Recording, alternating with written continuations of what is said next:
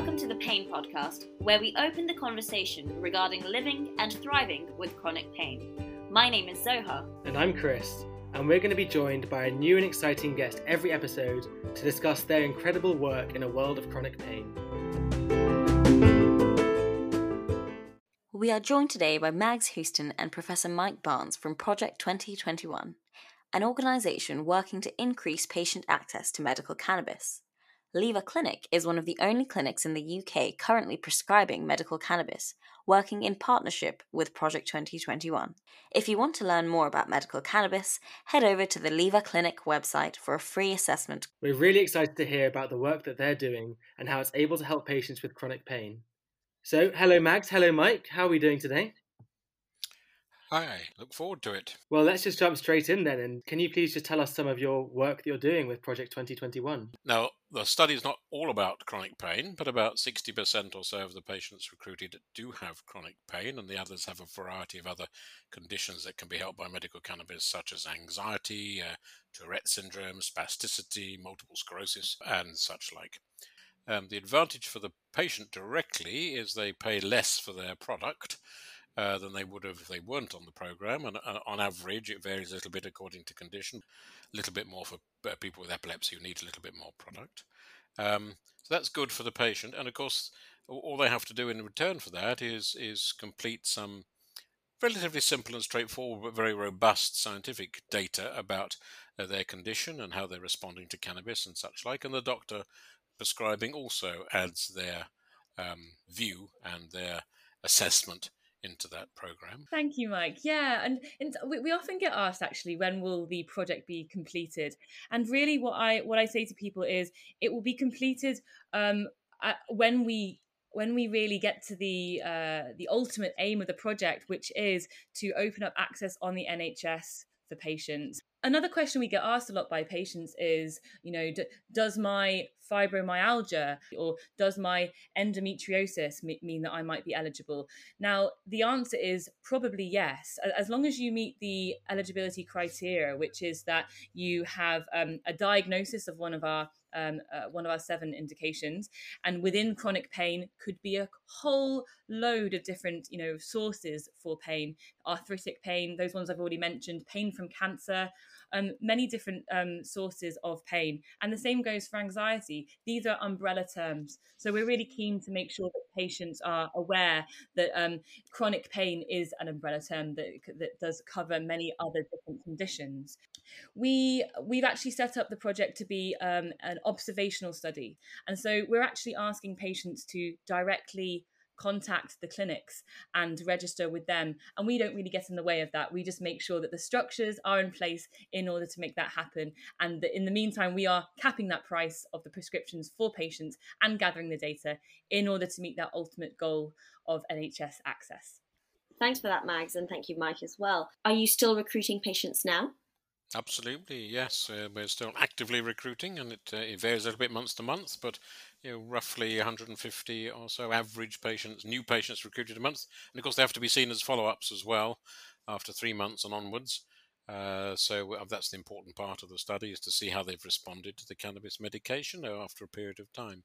So it's quite quite busy, and when we're getting up to the several thousands in the study, it will be really busy. But at the moment, we have about 1,500 yeah, we're really excited by the growth of the study, and we actually release the figures on patient numbers every single month in our newsletter, which you can sign up to via the T21 website. And uh, you can also read in our updates section on the website as well. We are very much uh, driving, you know, patient recruitment all the time, whereby we're really wanting to raise the awareness around medical cannabis and the legal status of cannabis for medical use in the UK, as it has been for three years. We want to raise that awareness amongst the student population and young people because what we're finding with the project is actually um, there are quite a small number of patients that fit into that younger category, that younger age category of 18 to 25. Only 10% of our patients currently uh, fall within that age group. So if we can get their attention and really um, help help educate uh, the younger cohorts of people, then I'm, I'm hoping it will trickle through and uh, we can see those those patient numbers rise uh, rise from the ground up. That's brilliant. And especially since chronic pain is, as it says on the lid, it's chronic and it is for life. So if patients can find a solution for them that works as early on as they can, that's the best outcome completely. So I just wanted to ask now, what is it about medical cannabis that you see as being important in the world of chronic pain, and why did you choose to research into this in particular? Well, I think um, chronic pain is not easy to treat. Acute pain is different. Post-operative pain, there's quite a lot of things that can tide people over after uh, an acute episode, for example. But chronic pain is much more difficult to treat with the current licensed medications. Now, of course, many people do respond quite well to simple medications like non-steroidal anti-inflammatory drugs, to gabapentinoids, to duloxetine. Um, but there again, many don't, or they're helped by those medications, but they have unacceptable side effects as a result. So cannabis eh, has been shown definitively, conclusively, over the last probably 10 years from the early studies, uh, more over the last couple of years, that it really is very helpful for chronic pain. Um, and more particularly, is uh, has very few, mostly, not always, but mostly very few side effects compared to some of the existing medications. So it's really helpful and really useful. And that's why we want to incorporate it. And I think enlarging that a little bit, I mean, there was a um, a lot of people, there are a lot of people who take opioids for chronic pain, mm-hmm. and there's good evidence now that really opioids aren't very good for chronic pain, if at all. And the thing, a good thing about cannabis is you can't die of a cannabis overdosage. So, in my view, sure, it's fine and appropriate and proper uh, to treat chronic pain with existing licensed medication, one or two or three of the existing groups of licensed medications. But if they don't work, and that's a that's a, a case in for many people, then I would move on to um, medicinal cannabis um, as perhaps you could say not perhaps the second line, but certainly the third line treatment. Thank you. So Project 2021 is in its early days, accelerating fast. It's got about 1,500 patients. What would what evidence have you started to notice appearing uh, in your project so far? it's too early to give any sort of interim analysis. We have done that in some instances for, for epilepsy. I would put informally, and don't quote me, and um, uh, I may prove wrong, but I would think there's about 80% of people who are prescribed medical cannabis respond to it. Now, respond means anything from brilliant response, absolutely wonderful, to, well, it's okay, it's helped a bit, I may as well have another prescription. But that's not bad. Bearing in mind these people are really difficult to treat and really difficult to help, uh, that sort of response rate is excellent, and I think that you know, proves to me that cannabis really has to be on the NHS doctors' uh, armory of how to manage and treat chronic pain.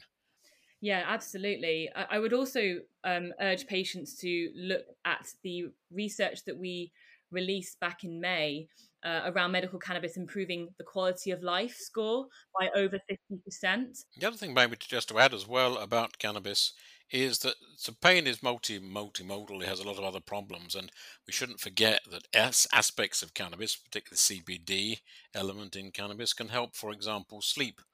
It can help anxiety. It can help appetite. And if you improve your sleep and improve your appetite and improve and lessen your anxiety, that will help your pain. So mm-hmm. cannabis is remarkable in how it works across different symptom modalities. I think that that's such a great point, Mike, and it, it's also um, a blessing and a, and, and a curse for, for cannabis in some senses because it isn't just a, a, a one medication fits one condition uh, type situation. Mm. Here we've got um, a form of treatment that can help with so many different things. Exactly. It really is a holistic, um, you know, uh, uh, treatment in, in terms of what it can do, um, and and the the patient stories that we receive from from people with with Project 2021 telling us about those factors is just phenomenal. It's amazing how enthusiastic you both are about this, and that really helps me to get behind it as well. And I think that from who we've spoken to so far, particularly the patients on this podcast, the impact on the quality of life that chronic pain has is the main message that we get across. It's not just about being in pain, it's about how that affects your day to day life. And a treatment that could possibly impact that as much as the pain is exactly what pay, chronic pain patients will want and need. So mm-hmm. you've you've sold it to us. Glad to hear it. what the next stage is from where you are to be able to get this into the patients uh, on the NHS? I think we have to deal to get it on the NHS with the um, lack of understanding of some of the doctors, basically, but particularly their their uh, bodies that control them. So we what we really do have to do is educate. And I would put you know, if I had three priorities, I education, education, and education one, two, and three. Um, another thing that's really holding us back at the moment is that GPs can't prescribe. Yes. So essentially, a GP would have to prescribe under under the the, the watchful eye of a med of a specialist consultant, of which are there, there are not so many. Um, and we really, really are passionate about trying to um, change those regulations and allow GPs to prescribe freely of their own accord. You've mentioned uh, working together with doctors and medical boards, but how will cannabis, medical cannabis, work alongside other treatments such as physiotherapy or mental health treatments? Well, I think it's, it's complementary. It's it's not a it's not a be all and end all treatment. You don't end up just on cannabis and nothing else. Some people, say with pain, will need other pain killing medication as well as the cannabis. Sometimes they don't. They can stop all the other medication. Oh, sometimes they can stop their physiotherapy. Sometimes they need to continue it. So I just view cannabis um, as just part of the panoply of uh, doctors' potential treatment for chronic pain alongside physiotherapy, alongside psychotherapy, alongside psychological support.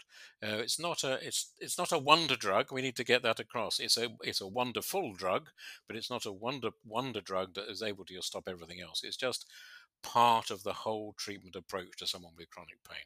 Yeah, complete, completely agree with that, uh, with what Mike just said. Um, something I would like to point out, though, um, is that sadly the costs, I, I, I, do appreciate for some patients, it will be really difficult to be able to afford um, therapy, treatments like therapy and physiotherapy alongside paying for a private prescription. And I just want to say, um, you know, I, I, I, we are all very much aware of that, and uh, it's a really difficult um, situation at the moment. And this is why Project 2021 exists. We're trying to bring down the cost of the prescription. We are unable to dictate the cost of the consultations; those are set by the clinics. But we are trying to encourage a bit of healthy competition between them, and we do want those to see those costs come down. That's all been so so interesting. Thank you for sharing all that information with us we want to leave with just one final question, which is that if we have a patient listening right now who's living with chronic pain, what would your one biggest piece of advice be to them? My one biggest piece of advice is to, as long as they've tried some other medication and that, I mean, sadly, in a sense, that has failed or not done so well, then what they should do is go online, look at one of the cannabis clinics, those that are participating in T21, and they'll all say that online, or go directly through T21, who can point you in the right direction. Get onto this project, get yourself some medical cannabis, help the general cause by going through T21. And through that, you'll help yourself and you'll help a lot of others in this country who need that access. And I would add to that just to say that that patient is not alone. There are so many people out there going through the same thing. This is a very new industry, and we're all trying our best and doing what we can to make it as smooth sailing as possible. Um, you know, there, there are obstacles along the way, but there are also amazing support groups out there. So I just want anyone who's listening to this to know that there are lots of great resources out there, and that, of course, from drug science point of view, we will continue to put out that data, to put out all the research that we're doing uh, to try and move us in the right direction towards um, policy change and uh, and towards NHS access for everyone uh, for medical cannabis. That's been fantastic. Thank you so much to both of you for sharing all of your wisdom with us. I hope that everyone listening gets the most out of that. This podcast is brought to you by Leva Clinic. Leva Clinic is approved by the Care Quality Commission and is the UK's first online clinic for persistent pain. They create a personalised and adjustable care plan for their patients, working alongside various healthcare professionals, including doctors, nurses, clinical psychologists, and physiotherapists. Leva Clinic are currently offering a free initial appointment when you register with them. So if you do have any queries, visit levaclinic.com. That's L E V A clinic.com.